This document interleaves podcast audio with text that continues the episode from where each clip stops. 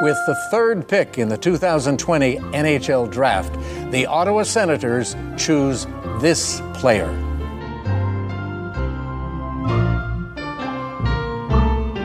The correct response Who is Tim Stützle? Off we go on an all new episode of the Tall Can Audio Podcast. Uh, midweek, we weren't really planning to throw this one down, but uh, big news out of uh, out of the Ottawa Senators today. We had no choice but to uh, to cover it here just a little bit, and uh, so I don't get any shit for for the favoritism I normally pull. And when it's time to talk about the Sens, we usually turn to our buddy Graham Nichols. How's it going today, man? It's going well. How's it going? Uh, you know what? Probably a little bit better on your end than mine, but that's okay. we'll get into Why, what's it. wrong? Well, just What's wrong? Yeah, yeah. It's it's uh, as a as a blue blue team member here in in Ottawa, I'm taking some shit today. So uh, Why is that? Is that just because the it's just Toronto's three most expensive forwards cost more than Ottawa's four? that seems to be a thing. That does seem to be a narrative that people are latching onto. Um, and uh, you know when you I can't the- imagine people. I can't imagine people would throw that in your face. when you can combine that with the fact that you were able to punt your goaltender down the highway, it uh, it's been a rough summer to be uh, a Leaf guy here in the nation's capital. I should let the good people know.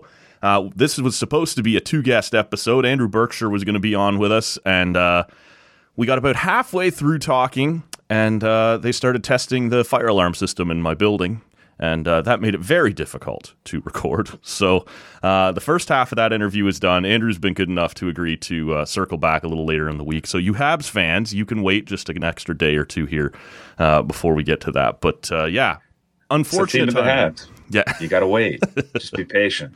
You got to wait. Well, they tell me that their 1993 Stanley Cup win is uh, is downright recent compared to Toronto's, and they may have a point with that. So uh, I don't know if they know anything about patience, but uh, you know, it's it's all good. It, it's honestly, man, it's been a weird couple days here because they said on the, uh, the the the holiday Monday night at nine o'clock they were going to shut off the water here in this condo building because they were doing some work and. Uh, so no one was particularly thrilled about that. You're trying to get, you know, people are trying to get their kids bathed for the first day of school. People are back from holidays, getting ready to start work.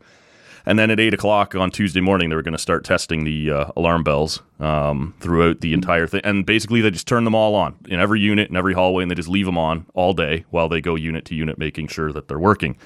And uh, they promised us that was going to be over by Tuesday. It wasn't. They said it was over at noon on Wednesday, so I felt safe to record with uh, with Berkshire there at uh, around two thirty. They apparently decided they had a little bit more testing to do, so it's it's getting a bit old around here, man. I can't imagine. Yeah. Can't imagine what it's like to be surrounded by fire alarms all the time. It's not a great feeling. Um, yeah. So uh, you know what? Let's get right into it, man. Tim Stützle, eight years times I believe is eight point three five million dollars, uh, unveiled at. I don't really know what the event was today. This wasn't the normal fan fest, was it? No, it was just like a season startup 2022 23 season startup where they just invited by like uh, a bunch of social media uh, connoisseurs. yeah, basically just a uh, yeah, get some of your bloggers and your social media people in and and fired up. And uh, this was where they announced it. The insiders didn't have it. The team hadn't, uh, I don't believe, put out any kind of press release yet. Pierre Dorion kind of, in his usual sort of half awkward kind of way, terms and or turns and says to uh, to Tim Stützle, I think there are special days in Senators history, and I think today is one of those days. Tim, what do you think about an eight-year extension? I'm in. and that was it, man. He's uh, he's locked in. What was your uh, your first reaction? They've done this in the past where they like to like have kind of events like this and they announce like they'll have some splashy announcement at this thing. And it was, you know, it was a season 2022 2023 season event uh, kickoff where they had uh, members of the media there and they also invited a bunch of uh, social media influencers who are big Sens fans and uh, it's just I don't know it's part and parcel right like you know they they start with announcing like different kinds of food options and uh, you know different social events that'll be happening throughout the course of the season for certain games. And then boom Tim Stützle contract extension.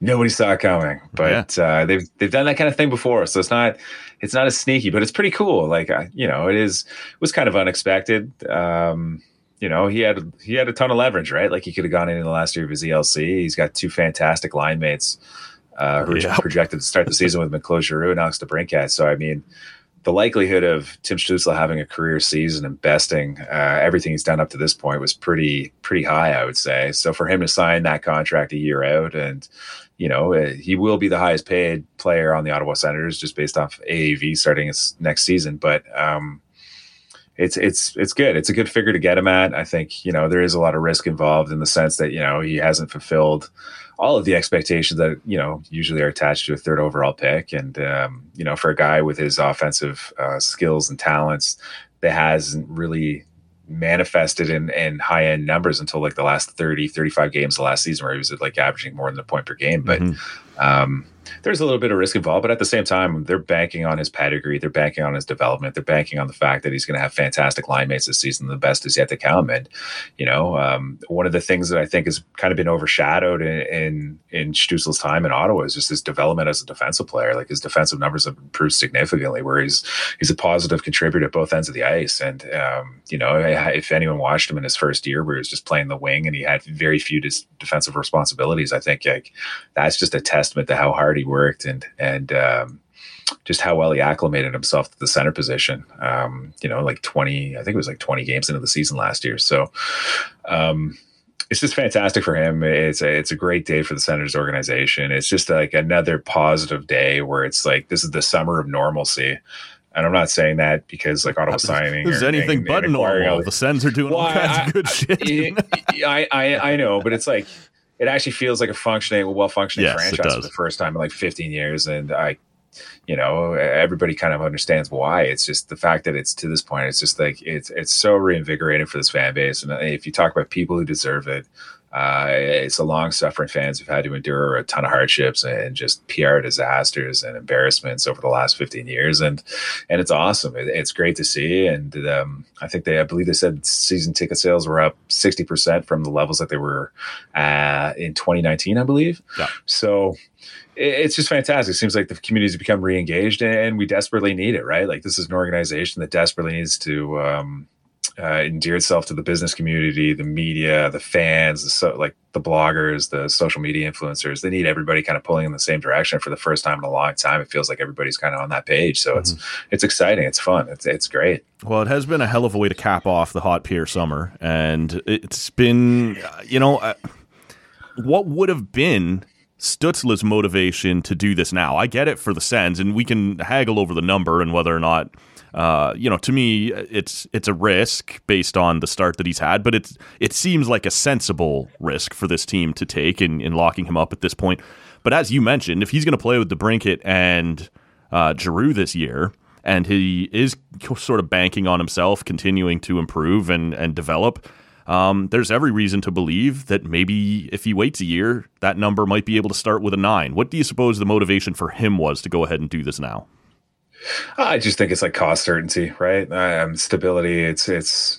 I don't know if there is like a PR element in the sense of like, hey, he's the latest of the young guys to sign a contract and kind of. Uh, I don't know if that kind of plays into it, where like he has everybody kind of rally around the team, and it's just another uh, sign of good faith. I'm in too, right? Like that, everybody's yeah. excited. You know, like there is there is a bit of that, uh, maybe. Um, but I like the lead up the lead up to the season is going to be interesting. There's still like a ton of interesting storylines. Uh, you know, just to get Stützle and and a number of the other young players locked up already. It's kind of like a good show of faith to, to DeBrincat in the sense that you know you have all these young guys who are locked up long term. If DeBrincat falls in love with the city and, and, feels that this is a great place to raise his young family. Um, it, it's just a great sign, and it's it's hopefully it's an encouraging thing where he will be intrigued to sign on and and kind of grow and develop this young core that's already in place. So it's it's exciting. I hope that was a motivating factor, and uh, it'll be interesting to see what happens next because I still think they need to do a lot of work on the blue line, but to this end, that hasn't happened yet. So we'll see. Yeah. Uh, DJ Smith the other day said he anticipates seeing Zub and uh, Chabot playing together, which leaves a lot of questions in the the bottom four, if you want to call it. That We can get to that maybe another time. But one of the things that uh, I also wonder about in terms of why now for Stützle. By all accounts, the cap is supposed to start to go up in in two years, and if he has this big breakout year this year, um, and then you know, had all of a sudden the cap does start to go up a little bit. I don't know. It just seems like he could have taken even a three year deal or, or four or five year deal, even, and still kind of in his prime. And he'll still be, what, I guess only 28 when he gets to the end of this, 29. Um, there mm-hmm. will be at least one more big contract in his, his favor, but you know maybe he gets a chance to do that at 25 instead with a much bigger cap. I, I don't know. It just seemed odd to me that he was as, um, you know, uh, this was the time he decided to to take that leap, take it for the full eight years. Uh, like I said, it makes sense to me for the Sens. I'm, I'm just, I don't know. I'm just a little perplexed for him. That's all. You're just going through the Auston Matthews thing, right? Where it takes him to his first year of free agency. It's just jealousy speaking. Obviously, yeah, there is some of that for sure. Uh, that is the frame no, through which true, I though, view right? the world. Like, it is true though. Like from a business perspective, like if you have the confidence in your own abilities, uh, and you know, you know that financial windfall could be there down the road if you take a short-term bridge deal. Um, there there is that opportunity, but mm-hmm. it seems like a lot of Ottawa's young players aren't doing that. And um, I don't know, maybe it's just a motivating factor from Tkachuk signing and then Norris. Like it's just dominoes, right? To sure, this point, yeah. it feels like, anyways. So um, it'll be interesting to see where it goes. And then you know you're looking forward. You know these guys are locked up. I believe it's like Batherson, Stützle, Tkachuk, and Norris are locked up just under 30 million through I think 20, 25, 26. So if you look at like and that is less than Toronto's over that time, guys. I, I keep I, I think is we, it? we need to keep bringing that up. Yeah, it's, it's uh, that is a well, factor. If you, don't, if, if you don't, someone else will. no. So.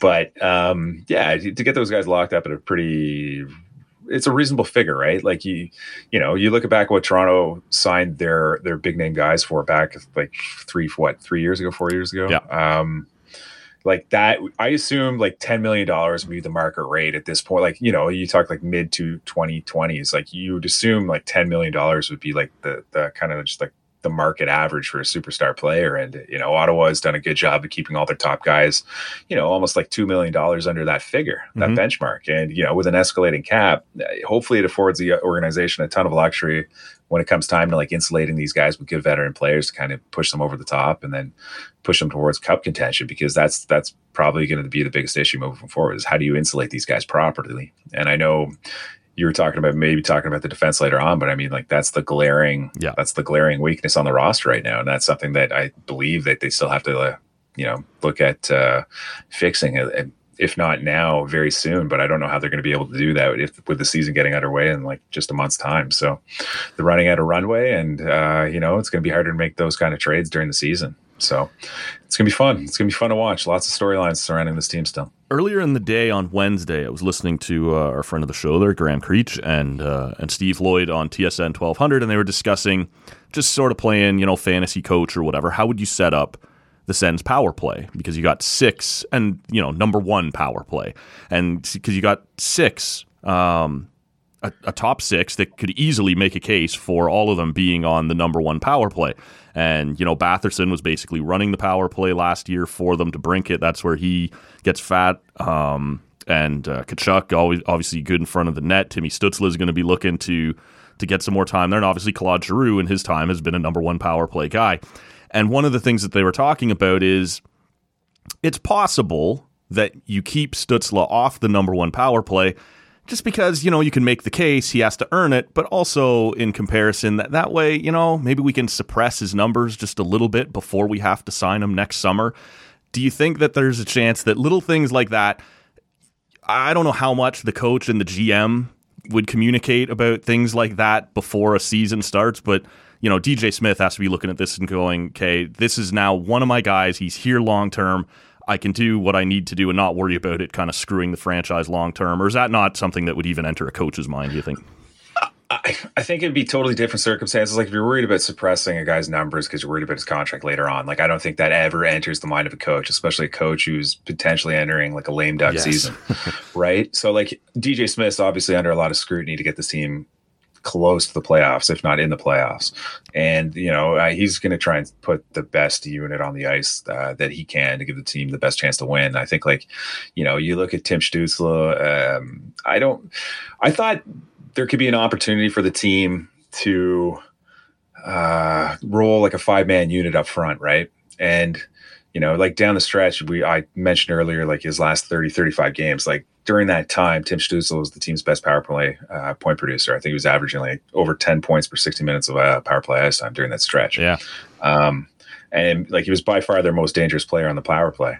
And to remove him from the first unit, I, I just don't know how you would take a guy who has that kind of playmaking ability off that unit. And uh, you know, like everybody kind of So who's it pencils going in to be? Thomas. Sh- Set up. well, set- everybody pencils every everybody pencils in Thomas Chabot as like the de facto power play one guy, but like historically, if you look at his impacts on the power play, they're not very significant. Like he's not like for all his skill and, and puck distribution, moving the puck from one end to the other. Um, it hasn't manifested itself with good power play results. Right.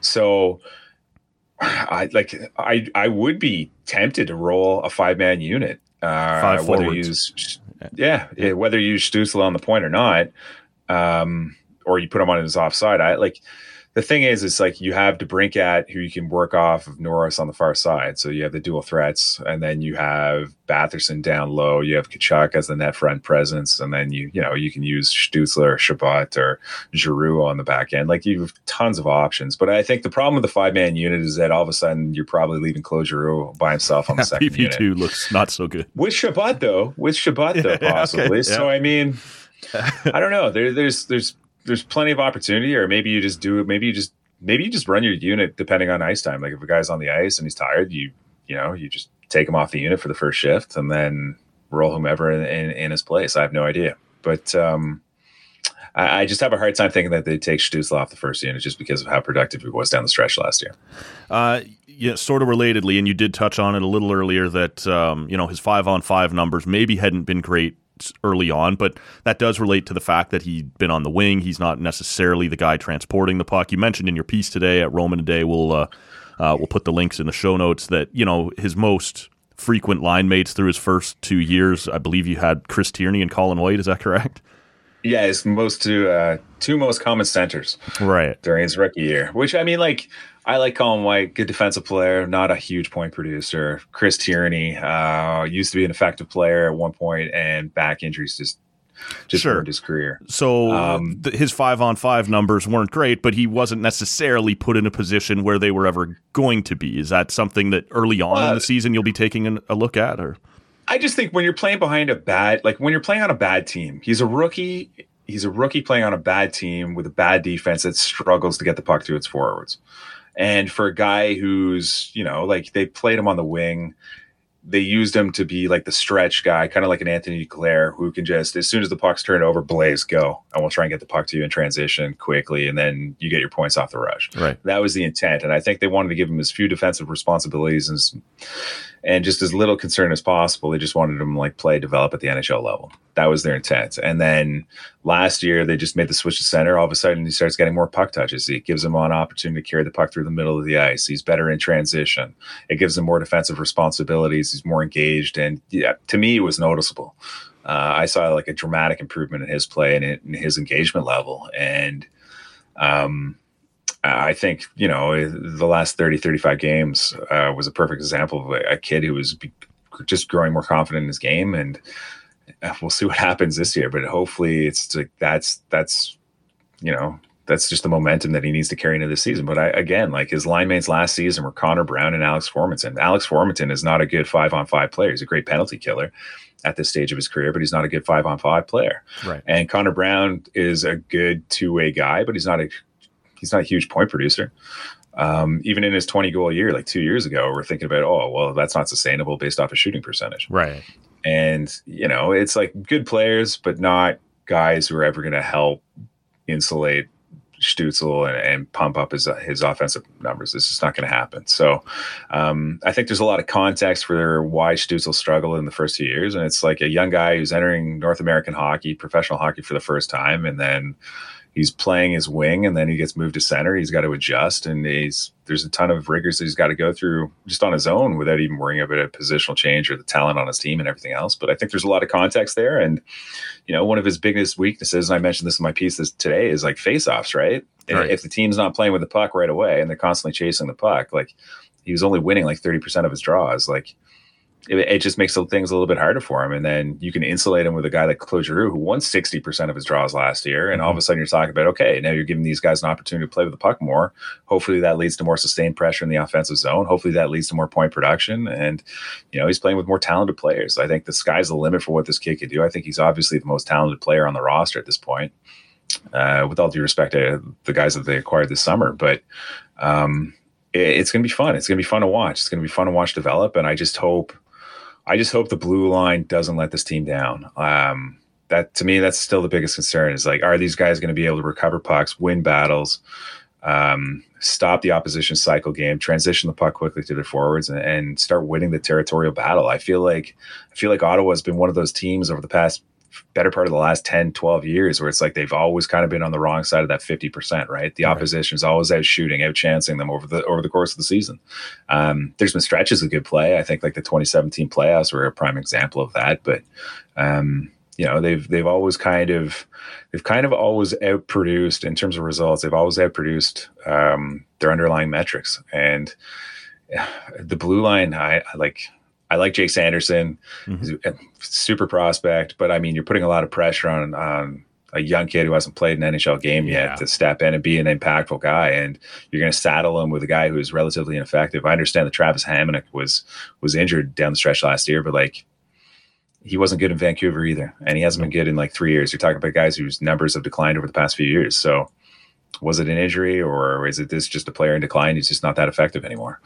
And this you know, it's a lot of pressure on a kid to carry a parent, sure especially at this yeah. early stage of his career. So I, I kind of wish they would split up Zub and Chabot for that reason. Give Zub to Sanderson and give Chabot like a Nick Holden or someone, someone who's had success with in the past. And then I mean, we could go two it, games and that happens, right? They, he might get one look. Oh, for sure, yeah, for sure. I, it could it could change in a heartbeat. Yeah, just during the preseason. But I'm right? with you. I, I, think that's a weird decision. Uh, you know, with the the group that you have to not kind of at least for a little bit try and and I don't even want to call it shelter Sanderson because I, I, think that's maybe overstating what he might need, but just to support him a little bit while he's getting his feet wet here in the NHL. Give him give him Zub and, and see what they can do for a bit. Just I don't know. To me, seems to make a little more sense. But for sure, and they've also talked about minimizing uh, Chabot's minutes as well. You're talking about a guy who's you know had a history of playing like upwards of 30 minutes a night. So like you want, want to curb his minutes so he's more effective and, and, has more energy throughout the course of a game, so he plays more effectively. But um, it's they they have some real decisions to make, and you know maybe maybe one of their young kids steps up on the right side. One of the guys in Belleville, Jacob Bernard Docker or Lassi Thomson, steps up and proves that they can be a not just an NHL regular, but an impactful NHL regular who can mm-hmm. contribute positively and, and help pairing. Um, but uh, as it stands right now, I'm, I'm, certainly concerned about the blue line. And um, you know, we talk about Ottawa's skill forwards, like they need defensemen who can get them the puck and then and and one last chance for my boy Brannstrom. He's oh yeah, but I mean, like again, like he's another guy who's renowned for his puck moving. Like yep. everybody said, like uh, just coming up, one of the best defensive prospects in the game. Yep. Great puck mover. Doesn't have a ton of speed. He's undersized, but great puck mover. And to this point, like he's played, uh, I think he's played over 100 NHL games, 116 Oof. games or something. Okay. And it just it's never manifested in good underlying numbers. Like Ottawa's always constantly getting outshot when he's on the ice. Hmm. And I know, like you again, bad team, right? Is sure. it a function of him or is it a function of playing like with bad partners on a bad team? Uh, I don't know. It's it's probably a little bit of both, but I mean, he's an undersized guy who struggles to win battles. He struggles to control the cycle and and help turn pucks over. Um, and it's just not happening enough for a guy who moves the puck constantly. He's just constantly defending in his own end, and it's it's hard to move the puck when you do, when you can't get it from the opposition. It's true, man. You do need to be able to get it. Um, just to bring it back to Stützle here as we uh, we do this. Uh, is this the biggest move of the summer? There was a lot of flashback at the draft and free agency, but and look, I, am not trying to downplay these moves, but there was concern after the DeBrincat trade. How long is he here? Will you be able to afford to sign him? And the Giroux one, he's still a perfectly capable player, but he's sort of exiting his prime. Maybe you're not going to get the best Giroux has ever brought you. I think both of those moves were great moves. I think they're going to be great. But this one is your guy. You drafted him. You developed him. He's young. You've bought up all his prime years. Um, is this the most exciting one, even though he was already in house? It's not an added piece, but he's yours. Like, where does this rank in the, the, the hot Pierre summer? I think I think the DeBrincat has the potential to be the biggest move if if they can re-sign him. Mm-hmm. Uh, I think like that's the, that's kind of like the caveat. I think like to to re-sign your own RFAs, like unless they're like a year away from unrestricted free agency, like to sign them early and to get them locked up to like long term deals at a decent cost. Like you see that all the time throughout the league, right? Yep. Like Nick Suzuki is making slightly less than than uh, Stützle. And like, you know, Jason Robertson in Dallas is still waiting on his deal. He's yep. kind of in a similar position. He's had some really productive years. So it'll be interesting to see what he signs for. But like Rasmus these guys are signing. the world exactly. waits. Look at you bringing up Toronto. Like, I, I, do that from time weird. to time. but like, I, I, we give a lot of credit for for getting these contracts done, and that's fair. Like Pierre's doing the work; he's negotiating the deals and stuff. But I mean, it, to me, signing your RFAs to long term deals isn't shouldn't be that hard. Hopefully, right? You know, as long as the culture's changed, I think that's the biggest thing. It, like, the, it seems like the culture and the vibes around the team are positive, certainly, and and that has helped exponentially to to make Pierre's job easier. And uh, to his credit, man, he's getting the guys done. I, you can't knock him for for not getting these guys signed. It's just, I think, to me, there's a difference between going out and getting a DeBrincat. If you can get DeBrincat signed and and delivered, and you get the prime years of his career, and he supplements the core that you've already drafted and developed. And I, I, think that's to me that's the most impressive thing you can do, especially considering the the opportunity cost that the Senators paid. Um, you know, like you look at some of the other moves that have been made this offseason and, you know, giving up a first, uh, what was it, first, a second, and a third for him, or a first, a third, and a fifth. I can't even remember it. I time. can't either now, actually. Yeah. but it was, I, th- I think it was pretty similar to what like the cost was for like, uh, what's his name? Uh, Tony, Tony DeAngelo. I think I mentioned this last time I was on a show, but it's like Tony DeAngelo got moved to Philadelphia yeah. for like a second and a third and a fifth, I believe. So like, the, it, so the cost to me, like they're not it's not significantly different from from like a Tony DeAngelo, but I mean, if you have a chance to add like a guy who scored, you know, a couple of forty probably could have had. Oh, and he probably could have had more if he played full seasons, right? Yep, so yep. it's just, it's to me that's to me that's the impressive one because nobody really expected it. It was you know rumored here or there. It was kind of like, oh, it wouldn't it be nice to have that guy? But sure. you know, it actually pull the trigger on that deal, and then hopefully they have a chance to sign him. If they sign him, yeah. Like that's to me, that's the deal of the year. And then if they can't, then he represents a tradable asset that they should be able to supplement the roster with further. It's just, I think that's the biggest one. And I think it, regardless of what happens, there's still a good opportunity for it to end well for Ottawa. But I think DeBrincat for sure is the is the biggest move of Pierre's offseason. And uh, you know, eh, the the fun part is though, in saying that, it's just that there's so many moves that you can actually dissect and say, yeah. well, wasn't that great? Well, wasn't that great? Right. Oh, that was awesome. Yeah, too. we're trying to rank his best moves. The most summers, that's not the way we've been talking about. Uh, yeah, and you know, like this, and this is an organization that had like an off season once where like they signed Eric O'Dell, and that was like the big addition to the team, you know, or like a Johnny Oduya or right. Tom Pyatt. You know, it's just it's it's exciting that you know it's good players want to come here. Young talented players want to stay and, and envision themselves being here for a long time, and that's just it. It's just there's a sense of positivity and normalcy that hasn't been felt in a long time, and that's the most encouraging thing. Yeah, it's a bit of a bummer from over here, but uh, you're right. There has definitely been on on the the Sens Twitter again today was lighting up. There was more people with their screen grabs of having bought tickets or uh, things like that. Um, the uh, is it LeBlanc, Anthony LeBlanc, the president of the uh, the Senators, was at the event today, and he was talking about, as you said, uh, ticket sales being up, season ticket sales being up, corporate sponsorship re-engaging. This has been an incredibly noteworthy summer and almost certainly in a positive way. We'll find out when it all hits the ice, but I don't think anybody's going into this expecting the team to not be significantly better. Um, we'll wind this one down here because I know we're going to try and get you on and hopefully in studio before the uh, the season starts. We'll do a more in depth kind of breakdown of the uh, of the team and the season before it gets going. Uh, but one if last that happens, I, I promise not to pull the fire alarm if that happens. no, Okay, we'll be recording on the balcony. That'll be great. Um, one last thing, though, man. I've noticed, uh, and I was alarmed. You've retired on Twitter the at Sixth Sense handle. What's happening? No, I still own it. I okay. still have, I own it. Own it. I just changed. So I had a personal one like a while ago that I just never used. Right.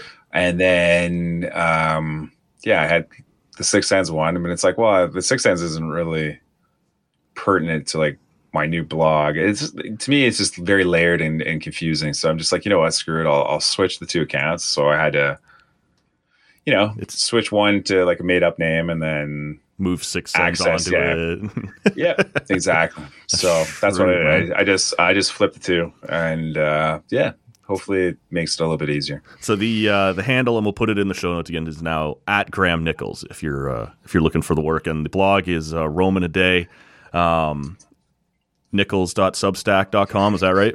G Nichols. G Nichols, there you go. Yeah. Yep, We'll that's put it. we'll put all that in the show notes as well, man. As always, I appreciate you making some time. Like I said, we'll do something a little bit bigger here in studio before the season starts. But uh, this was a big day. This was a big move.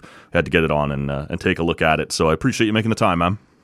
No, Matt, really appreciate it. Always enjoy coming on, and uh, anxious, anxious for the fall to start. I know you keep saying, "Oh, it's been a tough summer for Toronto because Ottawa keeps improving," but like, aren't you? Don't you want meaningful hockey between these two teams for like the first time in like you know like twenty years?